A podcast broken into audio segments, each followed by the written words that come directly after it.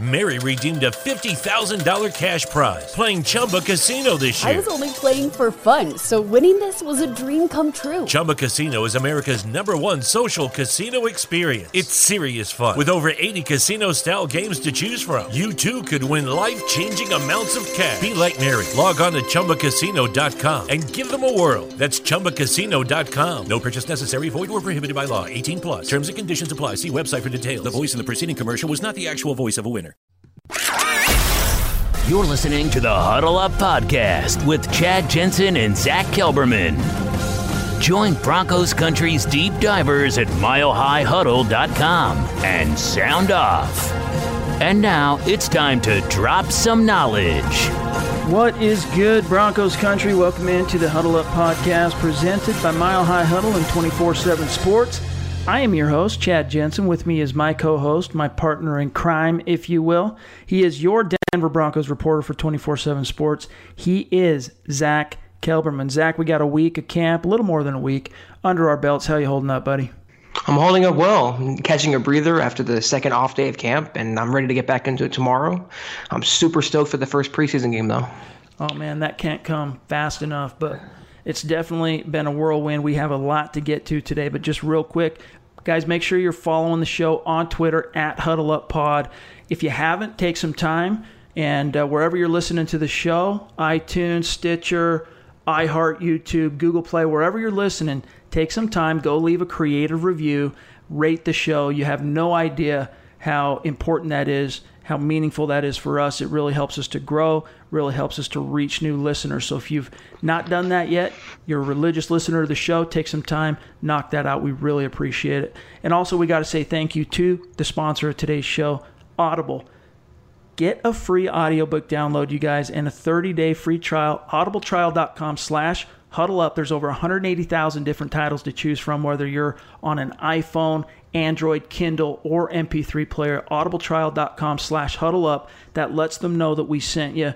And it's really great for those who like to read but don't always have the time uh, that they want to sit down, turn the pages on the books they want to read, because Audible allows you to get those books under your belt while you're doing other things, while you're multitasking, while you're, you know, getting your mile under your belt, or you're out in the yard, or commuting to work or whatever. So I use it literally every single day, which was why one of the reasons I was so excited to get him as a sponsor on the show about a year ago. So uh, if you like listening to podcasts, you like the audio medium, I can promise you you're going to like Audible. And here's your chance to get a free book and 30 days to try it out. Go to audibletrial.com slash huddle up. We say thank you to Audible for sponsoring the Huddle Up podcast. And also, a quick note we have a few sponsors that we are going to be introducing to the show starting next week. So we look forward to sharing that with you then. But uh, we have a lot to get to. First off, we're going to talk about on Tuesday. Now, we're recording this show late Monday night, but the Broncos are going to release their first depth chart of the season. You can call it an unofficial depth chart, whatever you want. but that's coming on Tuesday. Now, some of you are going to be listening to this show on Tuesday. You're going to be able to compare how Zach and I do here, but we're going to predict the first depth chart. And what better place to start than at quarterback? And obviously, we're pretty much sharing a brain on this one. It goes without saying. You got Case Keenum, unquestioned starter, but both of us have Lynch as the guy that the team is probably going to pencil in at number two, and then Chad Kelly. We're going to address the QB situation a little bit more in depth here later in the show. But anything you want to add to that, Zach? Uh, it's it's as as I thought it would be through the first couple weeks of camp. You know, you have Keenum locked in as the starter, and Lynch is still holding on to that that backup spot with both hands, and it's, it's tentative. It's not you know cemented there in that you know situation yet, and Kelly's pushing him, um, but it is as I thought it would be through two weeks.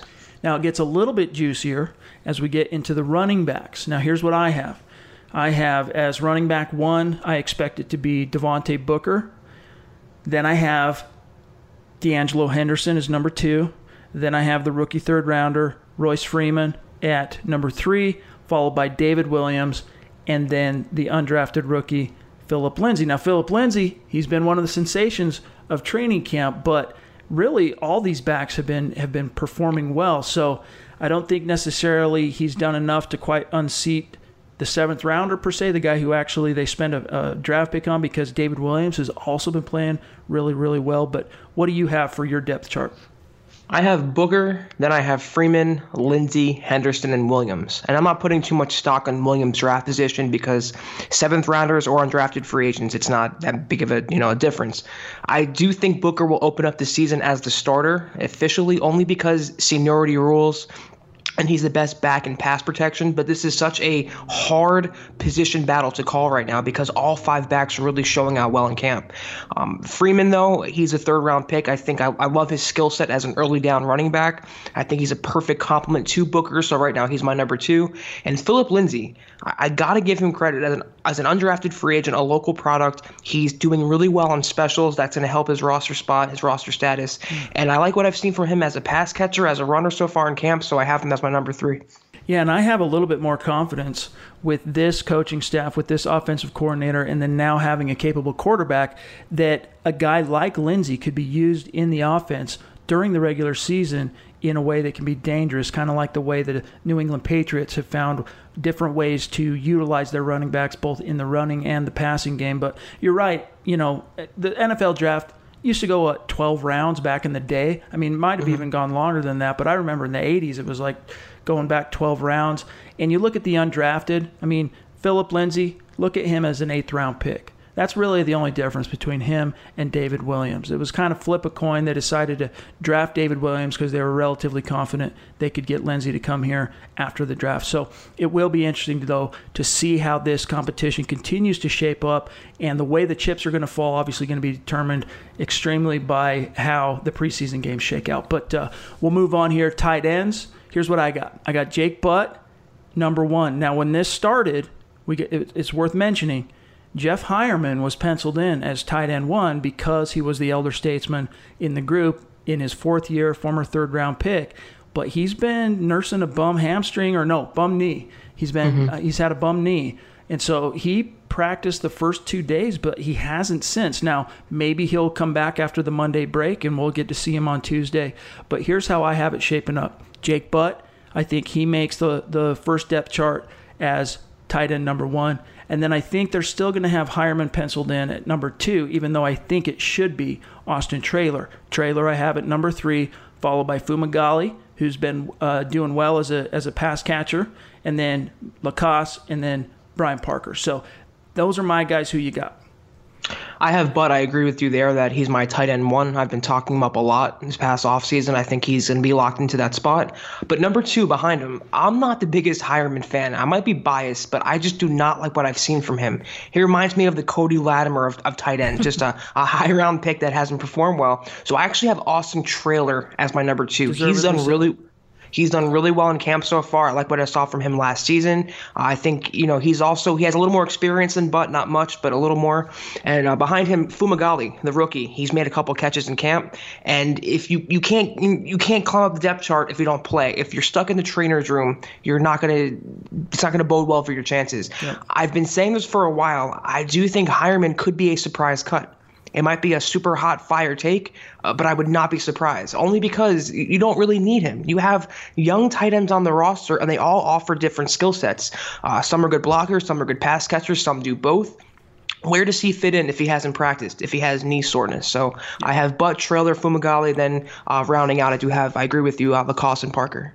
Now, it's interesting, one thing to keep in mind, it's not a huge difference. I mean, we're not talking about a gap of millions of dollars but Jeff Heuerman also happens to be the most expensive tight end on mm-hmm. the roster. He's making just over 700K this year, whereas everyone else is between 450 to 550k. So you know it's only about a hundred to 150 thousand dollar gap between Heuerman and everybody else, really. But it's enough to when they're having these meetings, they you know they got the coffee, the coaches are in the room, they're hashing out depth charts, they're figuring out who makes the final 53 here in a couple of weeks it's a factor. It's something that they're going to keep in mind that, hey, you know, he might be like the third or fourth most effective tight end we have on the depth chart, and yet right. he's the most expensive. So I agree with you. He's definitely Heuerman, a guy to keep in mind as one of these veterans who could be a surprise cut uh, toward the end of camp, toward the end of preseason. So moving on, wide receivers. Here's what I got so far.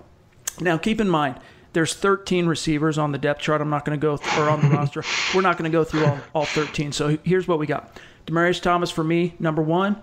Uh, he's been quietly solid thus far. He's done nothing to take away from his role as the number one receiver, as the X receiver in this offense. He's been getting it done, looking good, quietly forging a bond with Case Keenum. Then you got Emmanuel Sanders, been on fire, followed by Courtland Sutton at number three. I mean, he went into camp projected as number three, and he's done more than enough to earn that and keep that up to this point. Followed by DaeSean Hamilton at number four. And then here's where it gets interesting. I've got Tim Patrick at number five. And uh, I mean, this is one of the guys that's just been a surprise sleeper that no one really saw coming once camp opened. And then McKenzie, Isaiah McKenzie, number six, followed by Philly Brown, seven, and then River Cracraft, number eight. Now, Zach, you and I are sharing a brain on this. We have exactly the same. Your thoughts on the depth chart so far? We are sharing a brain. If there's one player I'd substitute though for Philly Brown, who came on late, I, I like Jordan Leslie, who had a big touchdown catch from Chad Kelly a couple of practices ago. So he's a guy to keep in mind. But other than that, though, you have DT and Emmanuel, who's having a terrific training camp. Courtland Sutton is that superstar. He makes catch after catch after catch. Uh, Hamilton, Patrick, who's my sleeper, as is, he's yours as the number five, and um, Isaiah McKenzie, and then River Cray, River Cracraft after that. So we are sharing a brain it'll be interesting, really, to see how many wideouts they end up deciding to keep on the 53. Are they going to go with five? Or are they going to go with six? If they go with six, I think McKenzie, so long as he doesn't completely botch punt return duties, I think that's you can pencil him in. So it's another that bottom of that depth chart is one of the more exciting competitions that we get to see unfold once the preseason games roll around. Now we'll move over to the big uglies, starting with the tackles. Um, here's what we got.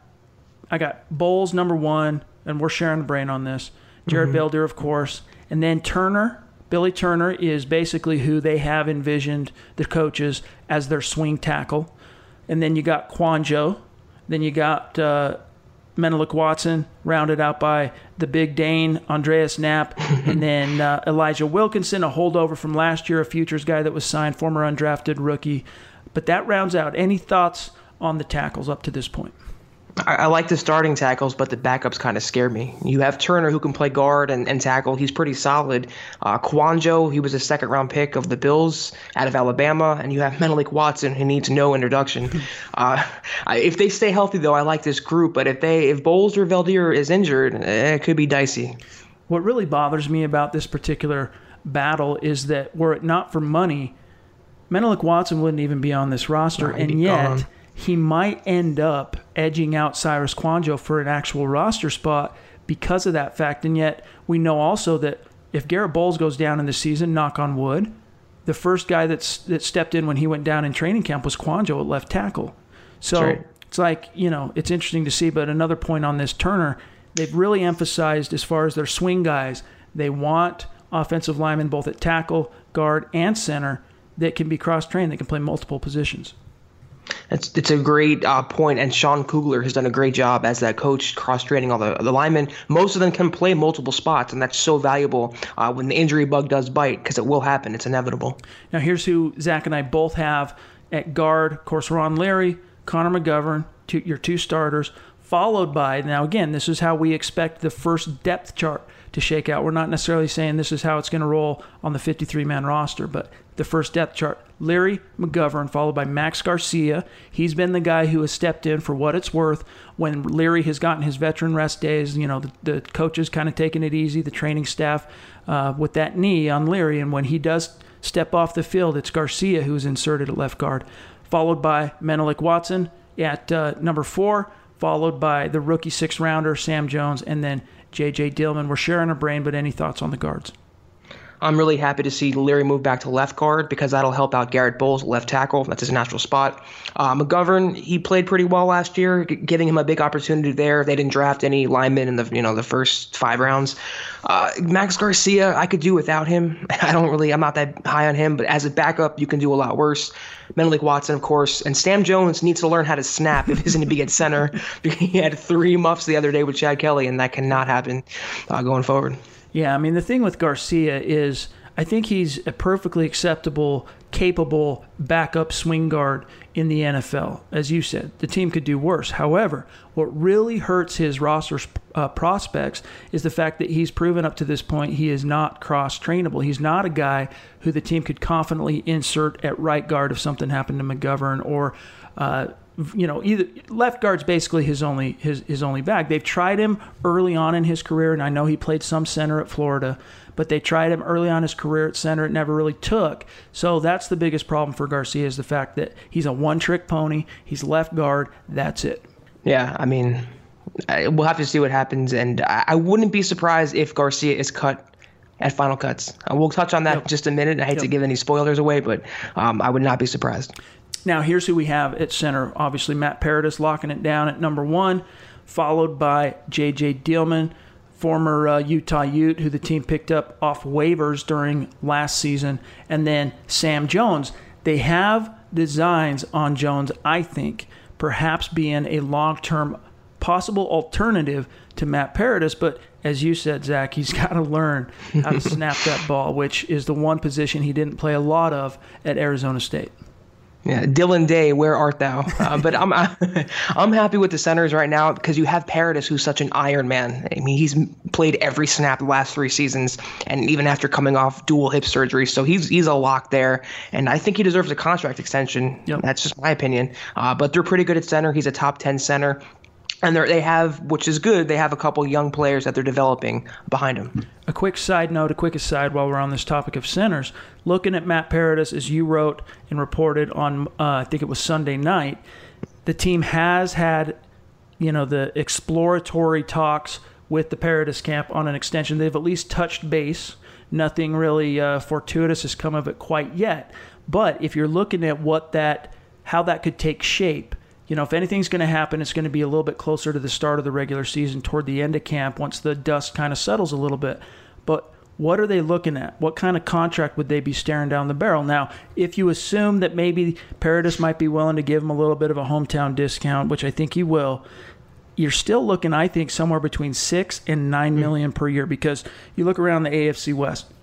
In Oakland, they have Rodney Hudson, who's one of the best centers in the NFL. He's making nine uh, nine to nine and a half million somewhere in there. And then just even in with the los angeles chargers they just signed the pound uh, the other pouncey uh, is it mike? Yeah mike. Maurkice is the dominant guy in pittsburgh. So this is mike pouncey former uh, miami dolphin and he's making somewhere around seven and a half million. So are you comfortable zach if, it, if this is the way the chips fall with the broncos you know setting aside that kind of cap dollars for matt paradis I really am because a center is like that quarterback of the offensive line. They know all the calls. They they run the, you know the, the line and, and the line of scrimmage. And Paradis, he's proven that he's he's reliable. He's tough. He's good at his job. He's good at pass protection, run blocking.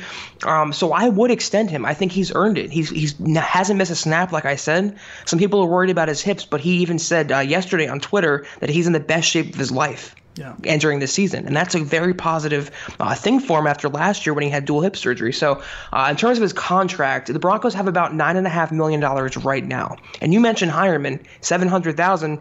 Yeah. They can every penny helps there. So if they want to, you know, look to extend Paradis, they can make some cuts. Uh, along those lines, I, I would expect him his baseline to be about six and a half million a year, and that would put him between uh, Jason Kelce from Philadelphia and the Jets Spencer Long, who's making about six point eight five. So I think six point five is his baseline, maybe six point five to seven. That's the starting out number. But right now, uh, like you said, it's just baseline negotiations. They just touch base. Nothing imminent yet, uh, but I would not be surprised if a deal gets done, maybe into the regular season. Before we move on to the other side of the ball, I mean, the reality is he is a success story. He's exactly the type of player that a team can be proud of. Look, we took him late in the draft. He took some time to develop, but develop he did. He has now turned into not just a consistent starter, an Iron Man, as you said, not missing a single snap for three straight seasons, despite being in significant pain at one point and coming off bilateral hip surgery but he also developed into one of the best centers in the NFL. It's the type of success story, it's a precedent type thing that you want to set also with the younger players on your roster that look, this could happen to you. So they need to pay Matt Paradis. He needs to stay. He needs to be a Bronco for at least another contract. So hopefully that's the way it shakes out. Now, moving on to outside linebackers. We have a little bit of a disparity here between the way Zach and I see it. And I'll start us off. Obviously, Von. Now I have Shane Ray as as showing up tomorrow as number two on the depth chart. So the starter opposite of Von on the first depth chart. Then Shaq Barrett, then Bradley Chubb at number four, followed by Holland, Jeff Holland, the undrafted rookie at number five. So the takeaway here: why do I have Bradley Chubb at number four? And the reason I do is simply because I don't think he's he hasn't had a bad camp by any stretch. It's just been kind of quiet, and it's really hard for pass rushers to just be uh, show out and be this dominant force during training camp because in individual drills they're told to rock and roll, right? They're told go balls out, but in team period they kind of have that thing in their minds and they're told by coaches to be you know hands off the quarterback basically, and so you don't really quite get to see them in full effect the way you do so many other possession uh, positions like wide receiver and and even other places on the defense. So Chubb, in other words, hasn't quite gotten that chance to show out, and I think that's going to come in the preseason, which is where that's where you're going to see him kind of catapult, leapfrog up the up the depth chart a little. So that's why I have him at four. But what do you have for the depth chart at OLB? It's a great point, but I, I have Von, of course, number one. Um, I have Shane Ray number two, only because he's locked into that role now that he's healthy, more healthy for now. I do have Bradley Chubb though as number three, ahead of Shaq Barrett, only because it may be my my heart is thinking more than my brain right now. But you're not going to take a guy number five overall and, and drop him fourth on the depth chart, yeah. even though you're stacked at that position. That's just my my feeling on point. that.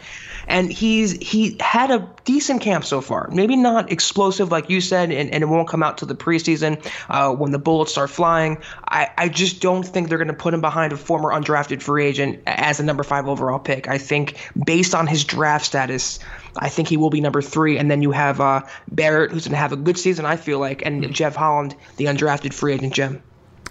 It's a fair point because if we've learned anything over the last few years, it's that draft pedigree matters significantly in the eyes of the Denver Broncos. And they've done a lot over the years to really shield and vault their draft picks, and we're talking about a number five Paxton Lynch. So exactly. So you could be completely right. We'll see how it shakes out tomorrow. Now we move on to defensive ends. We get into uh, the the other big uglies on the other side of the ball. Here's what I have and what Zach and I both have actually. Derek Wolfe, number one, the other starter, Adam Gotsis, followed by Shelby Harris, um, uh, Clinton McDonald at number four, Demarcus Walker, the former second round pick, at number five. There hasn't quite just been enough live bullet scenarios yet for him to make a jump up the depth chart, and then followed by Zach Kerr in the last. Now, Kerr, you don't want to read too much into him being the last on the depth chart because he's a man that wears multiple hats. He's one of those versatile trenchmen that every coaching staff needs that can step in and play anywhere on the defensive line. So they're always going to have a place for him. He's in no danger. Don't read into this of getting cut. But uh, Zach and I, we're sharing a brain on this. Your thoughts on the defensive ends thus far? First of all, it's nice to see Derek Wolfe fully healthy. I don't know how long that'll last, but it's nice to see him have a nice camp so far. Uh, Gotsis is locked into a starting role, provided he stays out of prison. That rape case is still is still up in the air. made me laugh. So, Sorry, man. It's so, a little insensitive, I know, because it's kind I mean, of a hardcore topic, but it's still a possibility, unfortunately. And uh, Shelby Harris, he had a great breakout season last year. Clinton McDonald was that free agent signing who's going to really help push the pocket. That's what the Broncos have really lacked the last couple seasons is that interior pass rush, and they're really going to have it in spades this year. Yep. I love the McDonald signing, and now he's fully healthy. Uh, Demarcus Walker he is my breakout candidate, but like you said, he hasn't really had an explosive camp, nothing eye popping just yet. I do expect that to change. He might leapfrog McDonald or Harris on the depth chart. Yep. Uh, he will have a better season than he had last year now that he's a full time defensive end and rounding out as Zach Kerr. But this is a very, very deep group yep. and a, a, a deeper group than I think most people realize. Absolutely. And Walker, one thing he's kind of proven throughout his his football career, and this dates back to his time at Florida State, is that he's just you know he's a gamer. He's a guy that when the chips are down, when it matters, he finds ways to make plays, and and that's going to be the most apparent, obviously, in real live bullet, real game scenarios. And even though preseason games are exhibition games, they they matter, and it's you're going against the outside competition. And I think that's when uh, you're going to see Walker make make some make some plays and start proving some people right and making people proud. So we move over to the other big uglies on the defensive line, the nose tackles. You got a few candidates here on the depth chart, led obviously uh, by Domata Peko first and foremost, and then Zach Kerr as the number two, followed by Baby Peko, Kyle Peko, and then also we got to keep an eye on DeShawn Williams, who you wanted to make a note of Zach and I, we share a brain on the nose tackles, but you wanted to make a note especially about DeShawn Williams. Yeah, Williams and Vance Joseph know each other from their time in Cincinnati, and I think Joe Woods actually talked up Williams in the past. So it's one name to keep in mind. Uh, they have three nose tackles right now, pretty much locked in. So Williams might be a long shot, but just a name to keep in mind. This position reminds me a lot of the center because you have Peko, who's such an Iron Man, except for last year, of course. He comes to Denver and uh, he, he gets injured, but he's mostly healthy for the duration of the season, so they don't have to worry about that. And I'm sure we'll see baby Peko be released and cut and re-signed multiple times, like every other year. Yeah. Uh, but yeah, that that uh, nose tackle spot is pretty uh, cut and dry. But you know, there were a couple guys last year who ended up on IR that I think if the Broncos were competitive and were making an actual postseason push or were you know had had locked in a postseason berth that aren't going to go to IR that are going to actually they might miss a week they might take a week or two to do some uh, mm-hmm. some rehab in the training but that don't actually end up on IR and I'm not certain of this uh, I haven't been told anything by a source or anything but I think Domata Peko if the Broncos were playing on Wild Card weekend I don't think he would have been a guy that actually was on injured reserve that's a good point. Same with Justin Simmons. The Broncos had a bunch of players last year. It was a MASH unit. Yep. So anyway, we move on to the off-ball linebackers. Here's what I've got. We we diverge a little bit here. Brandon Marshall, Todd Davis, number one and number two, respectively, followed for me by Zaire Anderson and Josey Jewell at number four. Now, the reason why I have Josey Jewell at number four on the opening depth chart of this season is because he just got a late start. He suffered a mild we talked a little bit about this last week but he, he suffered mm-hmm. a mild hamstring injury during the rookie practices in the days leading up to the actual open of uh, training camp so he missed the first four or five days and but once he once he got back into the action it didn't take long for him to start making waves and everyone was talking about him in the uh, you know the player remarks after practice and whatnot. So I don't expect him to stay at number four for long, but I that's what I, I, I predict for tomorrow. Then followed by Joe Jones, who's been playing surprisingly well. He's he's been a surprise mm. guy that um, you got to keep an eye out for as a dark horse to maybe unseat Anderson as the fourth guy on this roster when it's all said and done. And then of course also the uh, sixth round pick Keishawn Bierria, who's been competing his uh, his ass off, playing very well on special teams. But that's who I've got. What do you got, Zach? Yeah, Marshall Davis, one and two. I do have Josey Jewell as my number three. And I think the Broncos drafted him to fill that Corey Nelson role as that pass covering inside linebacker on uh, sub packages. And he's earned praise from his teammates. Von Miller, you know, he gave him a nickname, Redbeard, and he, he gave him a lot of praise. And I, I do think now that he's practicing, it, it came at just at the right time. He's going to be at number three on the depth chart. Uh, Zaire, who's that, that veteran presence now, he, he came up and he's uh, been a stable hand on specials and on, on defense. Joseph Jones actually took first team snaps, I believe, when Marshall was injured. Uh, he hurt his wrist a couple practices ago, so the Broncos are obviously high on him. And uh, you have Bierria also, so it's a, it's a pretty good uh, group. Yep. Yeah, it's not going to take long. I mean, everything Jewell does, he just gets absolutely fawned over and gushed over by his teammates and coaches. So he's going to be a, a, real contributor this year. So it's exciting to see how that's going to unfold. Now we move into the secondary, the cornerbacks. We share a brain on this. Chris Harris, number one. Bradley Roby, we both are confident, going to be number two. Uh, Tramaine Brock, I think, is still going to be penciled in at number three, even though he's missed the last several days with a hamstring injury. Isaac Yiadom, who's been playing the number three with Brock on the sideline, has leapfrogged several players to be that uh, number four, now playing at the number three. And then Brendan Langley, followed by Marcus Rios and CJ Smith. No need to really go further, but we're sharing a brain there. Your thoughts on the cornerback so far? I think you and I have agreed in the past that it's it's so ridiculous that Bradley Roby is forced to compete with Tremaine Brock yes. for a starting role. He's a fir- former first round pick. Aqib Talib is gone. Just give him the spot. And, you know, by all accounts, he is already playing that role. So he will be the starter. Brock is that veteran, you know, that third cornerback. He'll p- play pretty well. Uh, Yiadom is the is the surprise so far of training camp because he's made some, he's been burned a little bit by Sutton, some of the other receivers, but he's made some plays too. And he's definitely ahead of Langley, who I'm not very high on at all. Uh, but I do think based on his draft status as a third round pick, mm-hmm. he is higher than, you know, Rios and Smith, who were on undrafted free agents. So yeah. uh, the first three players are good. The first three corners. After that, eh, it gets a little shaky. But I, I do like um, uh, Yiadom as to come on as a third round pick and make a contribution in his rookie season. Now I'm not saying this is gonna happen, but the Tramaine Brock situation is one to monitor, and it kind of reminds me a little bit.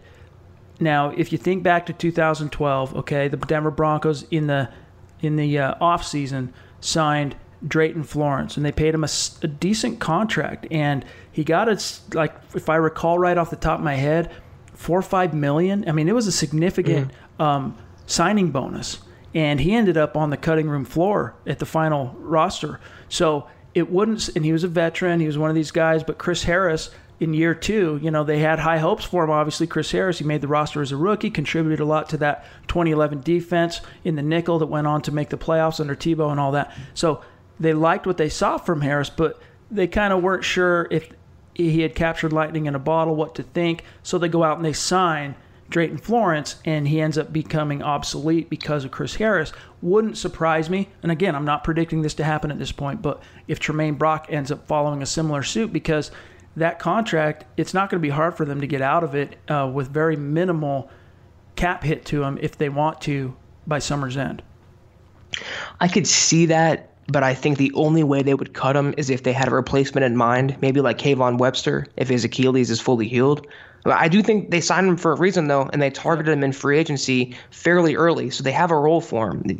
I don't expect that to happen, but you can never put anything past Elway, who cut T.J. Ward last year right before the season started. So you can't really uh, put anything past him. Yeah, absolutely, and it does bear mentioning. I mean, Coach Joseph continues to say nothing but good about Brock talks about him as if he's already a penciled in starter. So, again, I'm not necessarily saying that's going to happen, but there's something in the back of my mind teasing me with these parallels between him and Drayton Florence. Now, we move on to the safeties. This one's a little bit interesting because I think mm-hmm. we could all, well, both of us, we could say that uh, we expected Sua Cravens maybe uh, to have a little bit more of an impact early on than he has thus far but he's been dealing with a little bit of a knee issue the last mm-hmm. couple of days. And even before that, though, the rust has been Mary redeemed a $50,000 cash prize playing Chumba Casino this year. I was only playing for fun, so winning this was a dream come true. Chumba Casino is America's number one social casino experience. It's serious fun. With over 80 casino style games to choose from, you too could win life changing amounts of cash. Be like Mary. Log on to ChumbaCasino.com and give them a whirl. That's ChumbaCasino.com. No purchase necessary, void, or prohibited by law. 18 plus. Terms and conditions apply. See website for details. The voice in the preceding commercial was not the actual voice of a winner. Falling off in chunks. I think it, we kind of forgot or got a little overwhelmed with the fact that he was such a phenomenal prospect coming out of USC, a second round pick. The Broncos claimed that they had a first round grade on him coming out of that 2016 draft. But we forget that this dude hasn't played football for a long time, going on two calendar years. And so, just like Chad Kelly, the rust has kind of fallen off in chunks for him. It's been a little bit slow going. So, here's who we got. Zach and I are sharing the brain here. Justin Simmons, number one. Darian Stewart, number two. Will Parks, who has picked up mm. significant momentum, number three, followed by Sua Cravens. And then Dymonte Thomas, former undrafted rookie. Jamal Carter, former undrafted rookie. And then this year's undrafted rookie, Trey Marshall. But your thoughts on the safeties thus far? Uh, it's there's no way they can keep five, and it's going to kill me that they're going to have to cut at least one of them. And I love Thomas and Carter. I think both can contribute, but they just can't keep five safeties on the roster. Uh, they're going to keep four more than likely. Uh, Simmons and Stewart are locks, and Parks and Cravens are locks. I'm higher on Cravens personally than Parks, even though Parks had that pick six and kind of ignited the defense a couple practices ago. Um, I just think Cravens is the better player, the better, the dime hybrid linebacker. But Parks is that pet project of Vance Joseph and Joe Woods. So right.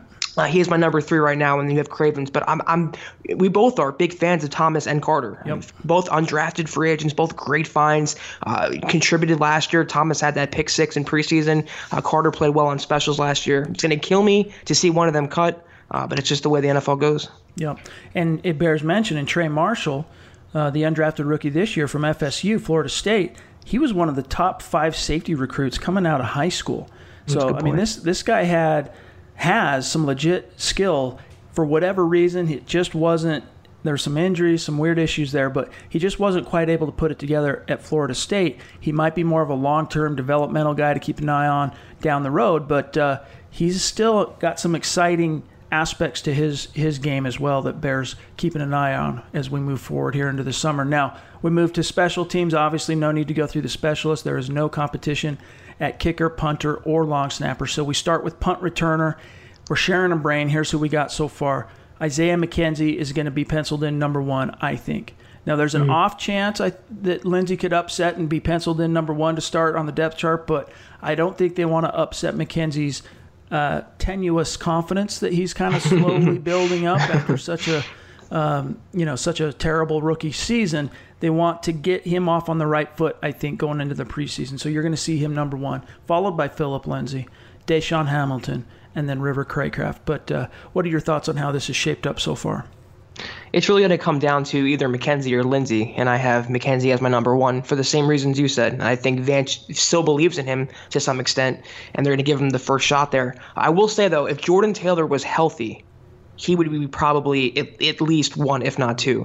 Um, he just he, he did the job last year, did it pretty well. Sure-handed guy, can has has some wiggle to his uh, returning skills. But right now, as it stands with with uh, Taylor out of the picture, I do have McKenzie as my one, Lindsay number two, Hamilton. He's kind of explosive, but he had no punt return experience at Penn State. So you can't really rely on him. And then Cracraft is that uh, long shot on uh, punt return. Yeah, and it's bear, it bears mentioning at this point, you've really got to start wondering and worrying about Taylor's prospects future prospects with the Broncos because even though he started on pup, I just don't see a place for him this year, and, and no. that's going to be a tricky situation. Could it be an injury settlement? They cut him with an injury settlement. Do they? Does he somehow end up on IR where they hold on to him? That's what I, I think. Know. It's it's it's a tricky IR. situation. Yeah. But, um, kick returners. We're sharing a brain. This one's been pretty uneventful up to this point, but clearly Brendan Langley has been the number one there, and you know, if he's provided any value to the team up to this point, it's here. It's the fact that he has some explosive athletic ability. He was called by, who was it? I think it was Chris Harris, called him freakish athlete. So mm-hmm. he's got some some uh, some wiggle, some some explosive traits, but he just hasn't been able to put it together as a corner. As a kick returner, he did very well at Lamar, returned multiple touchdowns. So he's penciled in number one, followed by McKenzie. Phillip Lindsay, and then DaeSean Hamilton. Uh, Lindsay, you know, looking back on this right now, I think he might leapfrog McKenzie for the number two spot. But ultimately, I think Langley and McKenzie will be the one and two there. One guy who would have the spot locked down is Carlos Henderson. And he doesn't have it because he's not there at camp. So uh, if he was there, he'd be in the mix, but he's not. So I think Langley and McKenzie do get the nod. But Phillip Lindsay, they're going to try to find a roster spot for him and his clearest path to the roster is on specials. So keep an eye on him on kick returner.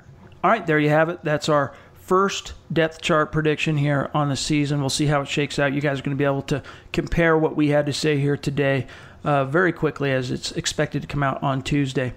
Now, we still have a lot to get to, including early takeaways from the first week of camp. We got to go to quarterback watch. Uh, we got to uh, debunk a bad take. We're going to get to that. But first, we got to holler at you about why you got to become a Mile High Huddle VIP. Because at Mile High Huddle 24 7 Sports, our approach to covering this team, the Denver Broncos, your favorite team, it's not just about reporting the news. We pride ourselves on being able to relate to you all the breaking news on the Broncos as it's happening in real time. In fact, I don't think anybody gets to it as quickly as we do. But nope. what we like to focus on is breaking down the Broncos in depth. Zach had a great, great column in fact, on Monday that we're going to talk about here in just a few minutes, for example. Uh, but also all 22 film reviews, X's and O's, deep dive player evaluation. I mean, we're breaking down the 2018 draft class still, but we save our best and most in depth content for our VIP subscribers, our premium members. And to become a Mile High Huddle VIP, get access to 100% of our written analysis, plus our VIP insider forums. Go to the website, click on the green banner at the top, and you can choose monthly, you can choose annual, whatever's right for you. But from there, you're locked in. You get access to everything we produce, which includes any insider info we pick up along the way. And you guys know we work hard to bring you the best Broncos coverage and analysis on the web. We ask for your support by becoming a VIP subscriber. You pull the trigger, you have our word. You will not be disappointed. All right, so the Broncos, obviously, first week camp in the books.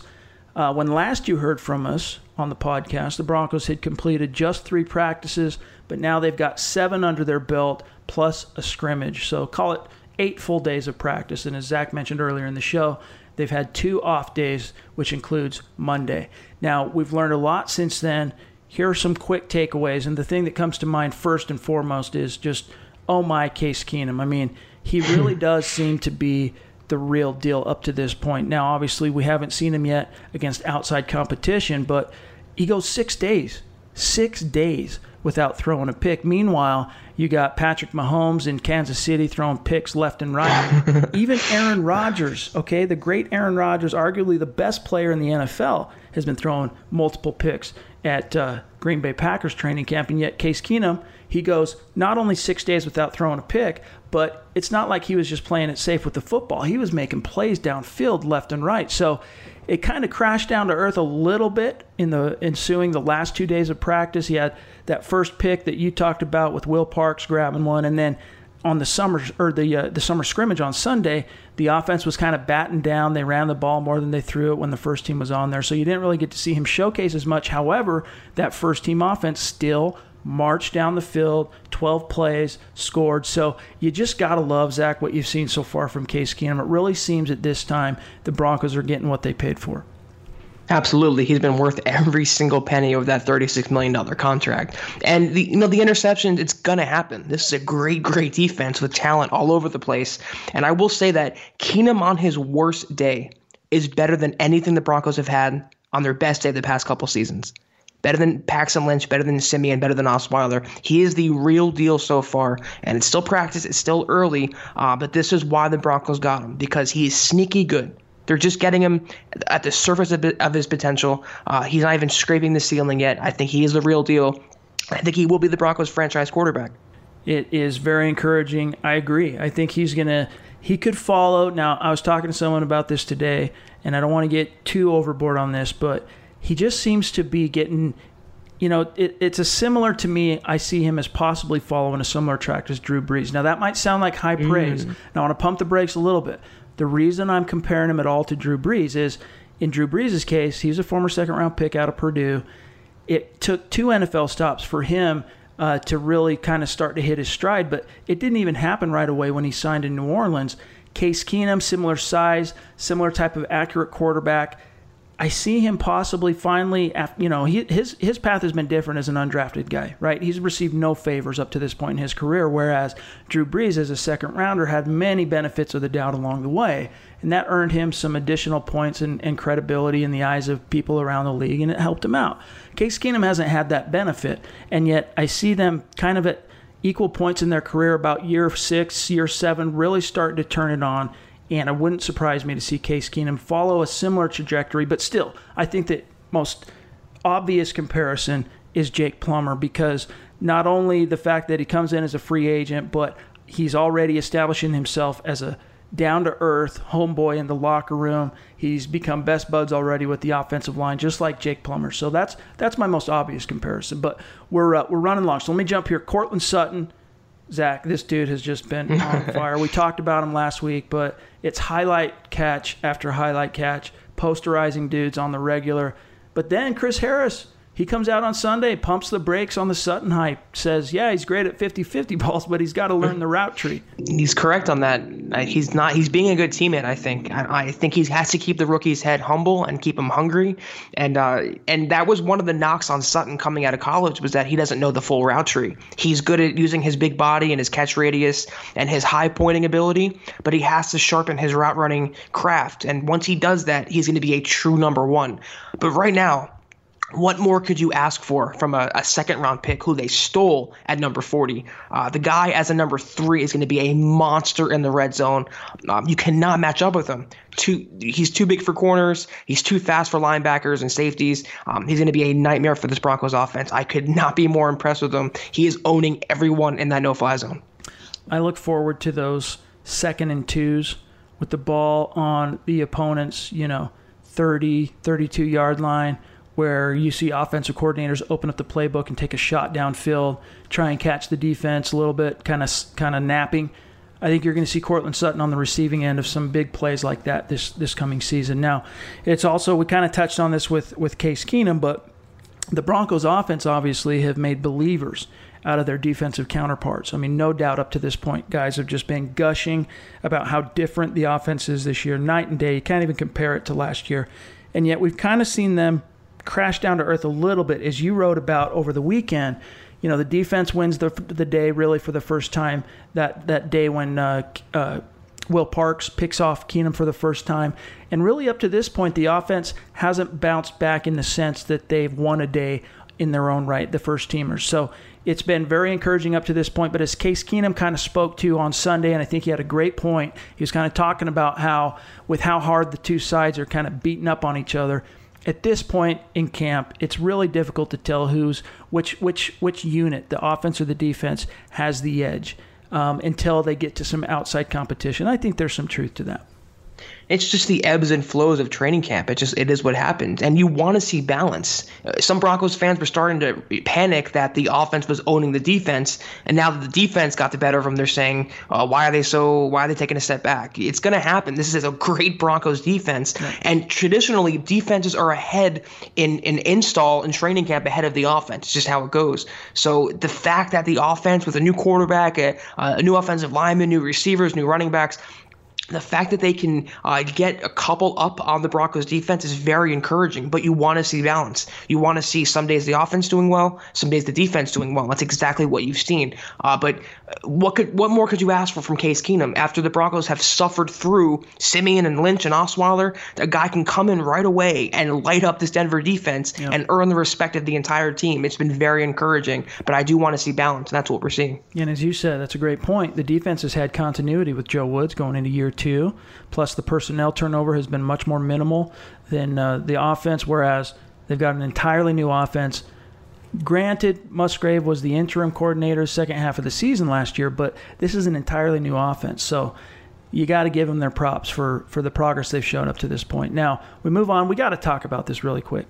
Emmanuel Sanders has already forged a strong bond with Case Keenum. He's a He's 30 years old, but he looks completely revitalized. I mean, we could see him really, even as he's getting long in the tooth, resurrecting his career this year, getting back it. And it's not necessarily a contract year for him. Obviously, with the Broncos, we kind of view it that way because it's hard to see the Denver Broncos keeping both Sanders and DT with Sutton and Hamilton just rocking and rolling behind him. But do you think we're going to see the Emmanuel of old, fearlessly going over the middle, making plays?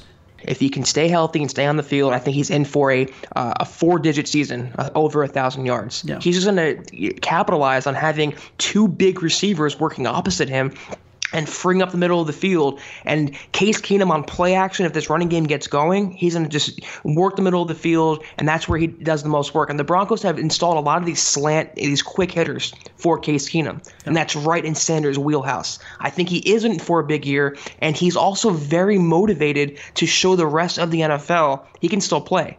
He knows it might be his last year in Denver. He said it this offseason. He, he's very expensive. Uh, the Broncos drafted his successor. He knows the writing is on the wall. And I think he's mo- motivated to show that he can still play. So he's not only showing the Broncos, he's showing 31 other teams. Yep. He's still an elite receiver. That's right. That's right. It's uh, I'm excited. I, I think we're going to see the Emmanuel of old. But you're right.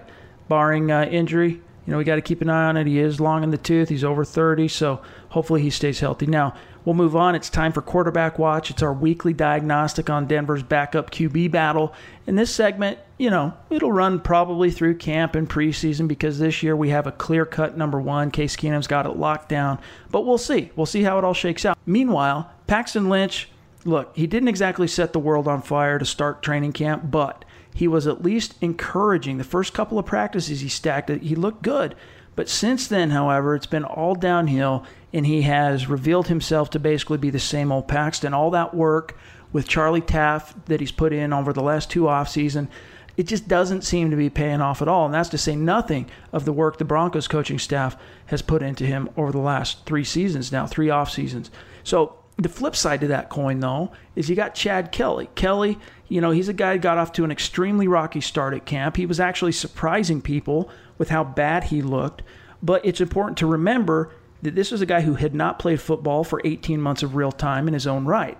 So naturally, the rust was going to fall off in chunks, right? But then you got Lynch. He's regressed each day, while Kelly has incrementally improved. And it all culminated in that breakout performance on Sunday in the scrimmage where Kelly threw a couple of deep touchdown passes. He kept the third team offense moving the chains. But as encouraging as that might be, we also have to couch it against the idea that look, he was going against third team competition, right? He's going against the threes. But the flip side to that coin is he was also working with third team tools. So to in my mind, and I've talked about this on on Twitter, it kind of cancels each other out. You just have to respect the performance for what it was. But bottom line, he was the star of the summer scrimmage, and yet he still hasn't received any second team reps. Vance Joseph was non committal after the practice, after the scrimmage, as to whether Kelly could expect to see some some action with the twos in the near future. And Zach, again, you wrote a great piece on Monday decrying the team's hesitancy to give Kelly those second team reps. How do you make sense of this situation, and how much longer do you think the team can just justify keeping Kelly on the back burner if he continues to prove that he's better and a more consistent player? Like I wrote, I don't see how Vance Joseph could say he could get second team reps in the future. Why could? Why not give him some second team reps? In that scrimmage, Lynch is still the same player. And I might get emotional on this, but he's still the same player. He's still sailing past, he's, he's still committing turnovers. He has not improved in the least. And he has every reason to win this job. The Broncos are tilting this job in his favor, and he still can't take it. and he, he's going to lose out to another seventh round pick for a third year in a row. But he did nothing in that scrimmage. Kelly comes in. Yeah, it was three on threes, three versus threes, but he had two long touchdowns. He was the only one give him a spark. Why not give him a shot with the second team? It just makes no sense. And it go it comes down to John Elway's ego as Lynch is a first round draft pick. It comes down to Vance Joseph's continued player mismanagement, not knowing uh, how to manage certain situations, like you saw last year with the receivers and even the quarterbacks, and also draft status. If Lynch was a, a fifth round pick, he wouldn't even be on the roster right now. but he was a first round pick and he's penciled in tentatively as a number two. There is no reason why Kelly doesn't deserve second team reps. You know what you have in Paxton Lynch. You've seen his floor and you might have even seen his ceiling too. You can't say the same about Chad Kelly. You don't know yet. But what we saw on, on within scrimmage is that he's the only one to give him a spark. He has the tools, and he deserves second team reps right now. It's a shame, and it's, a, it's honestly a travesty that he can't get some second team reps.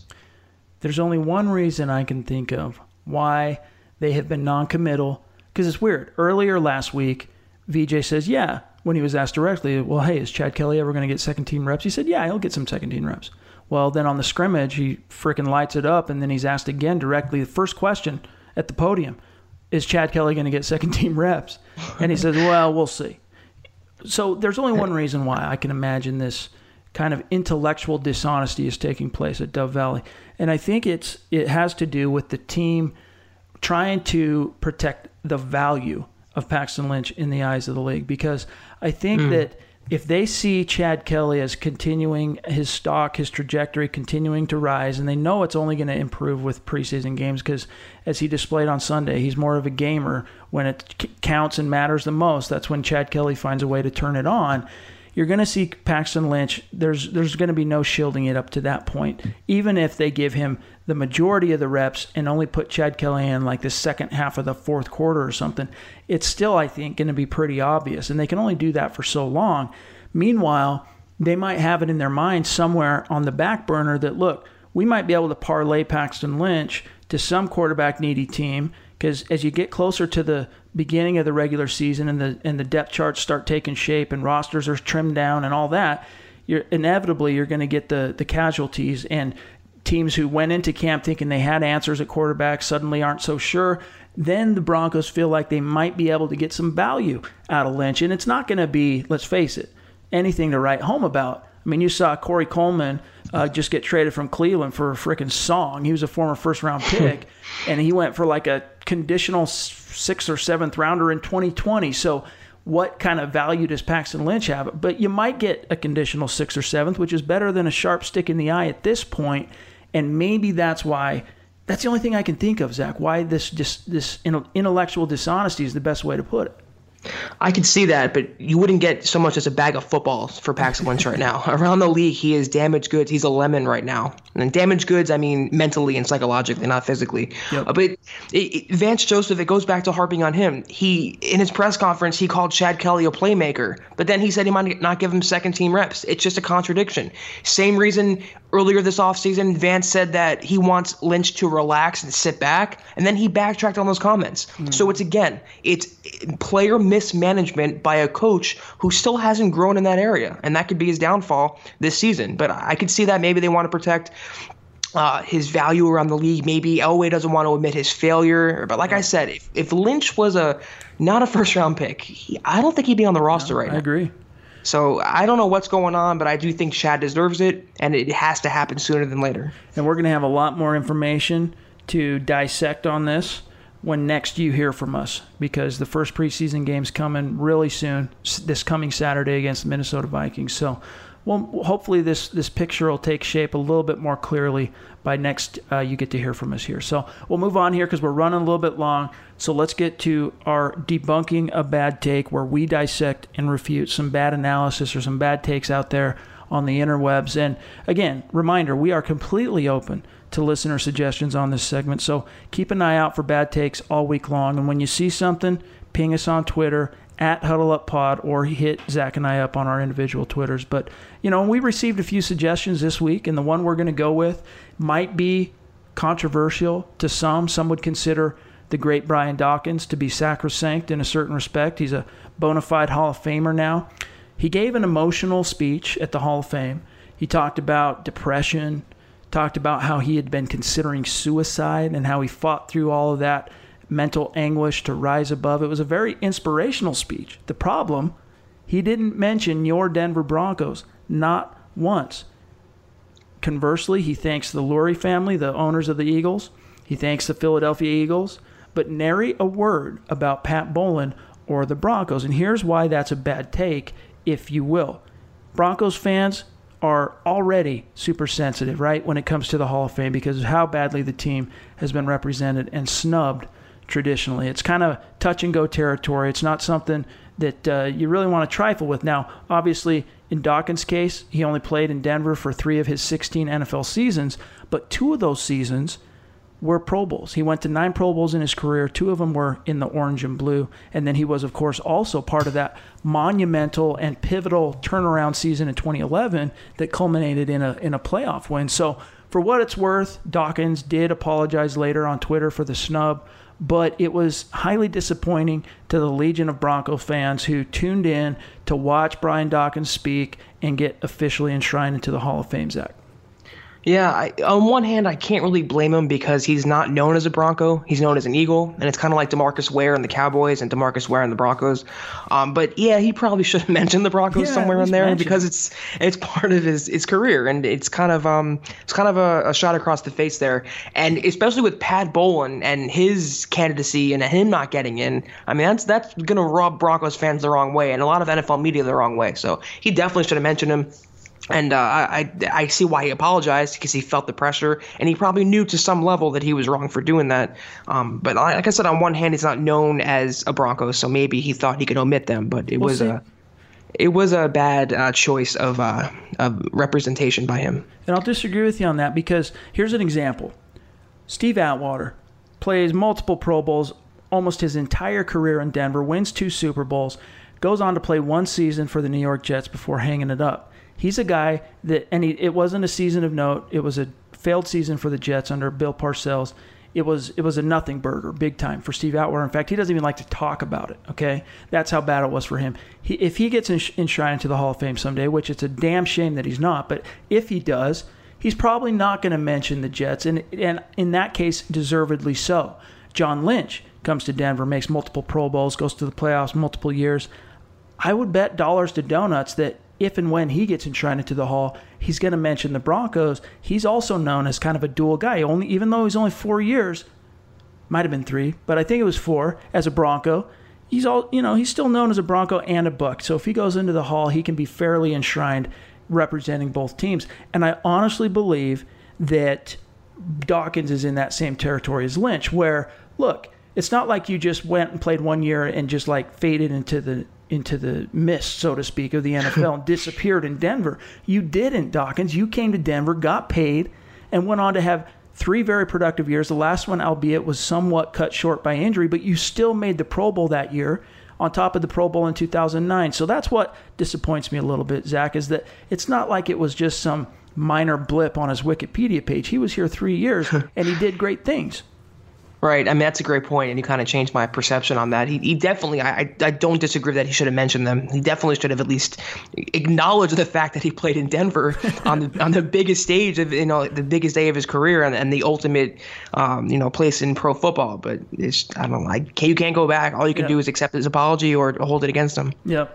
Well, we're still stoked. We're still obviously everyone's happy that uh, Dawkins got enshrined, and he's one of the rare pure safeties to be in the Hallowed Hall of Fame. So hats off to him for that. At the end of the day, no ill Salute. will or feelings for B-Dawk. Salute.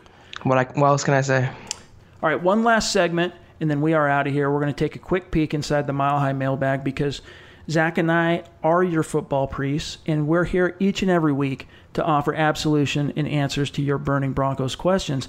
And we did have a few questions that were asking us specifically about a 53 man roster projection, but it's a little bit early for that. And after predicting the first depth chart that's coming out tomorrow, we kind of figured we'd save that for a later episode. Maybe maybe one after the first preseason game, Zach, and then you know maybe one after the last, you know, right before the final cut downs. But yeah, right. um, this question comes from Bryn Beck on Twitter. It's worth talking about, just an update. His question is Where in the H is Carlos? Obviously, referring to Carlos Henderson, who was placed on the uh, did not report list to uh, start training camp. Zach, your answer for Bryn here we don't effing know. he's he's he's MIA right now. He's still away from the team as he deals with a, a, personal matter. Vance Joseph has said it's a family problem, and they haven't really shed any light on what that could be. And I've said before that you know there's bigger things than football. Family is bigger than football, and if there's a serious situation in his family, he's got to tend to that. But he's gone from the team right now, and you and I both agree, Chad, that I don't think he's going to make the 53. Uh, yeah. Vance has called him out multiple times and, and really put him on notice. And you can't just waltz back in the locker room in August and expect to make the, the 53. So we don't know where he is. The update is there's no update on him yet. Yep. Uh, hopefully everything's okay in his family. Hopefully he comes back soon. Uh, but every day that goes by further weakens his, his roster chances. And it also bears mentioning, I think, that Vance Joseph, in a weird way, has kind of talked out both sides of his mouth with regard to Henderson since camp opened. He tells us on day one that it's a personal family matter of extreme urgency that he just had to attend to. It required his immediate attention and presence, et cetera, et cetera. And then as a couple of days go by and it's, you know, players are talking about him, this and that, VJ gets asked again. And then he kind of makes it more sound like where's his head at? Where's his heart at? That that Carlos needs to decide what's important to him and you know where does football fall on his priority scale and verbiage like that type makes you wonder what's really going on here. Was the whole family thing just the excuse that the team cooked up to say look it's embarrassing what's happening here with our third round pick one year removed so let's just say it's some family deal or or is there really a family deal but the team just doesn't quite believe that's the real reason Carlos is staying away? I just think there's more to the story here I guess is what I'm getting at Zach I don't know why Vance has has has been so hard on him in the media. I mean, it, it, earlier in the offseason, uh, during OTAs, he had a hamstring injury, Henderson, and Vance said he has to get back on the field. Why would he even get back on the field injured? It, yeah. It's just it's Vance, I think, going out of his way to prove that he's this leader of men and, and he has more control over his team. And I will say again, player mismanagement. That's all I'm going to say about that. That's all the time we have for today. You can find my partner, Zach Kelberman, on Twitter at Kelberman247, myself at Chad and Jensen. Make sure you're subscribing, y'all, no matter where you're listening to the show. For Zach Kelberman, I'm Chad Jensen. We're going to talk to you soon. You've been listening to the Huddle Up Podcast. Join Broncos Country's deep divers at milehighhuddle.com to keep the conversation going.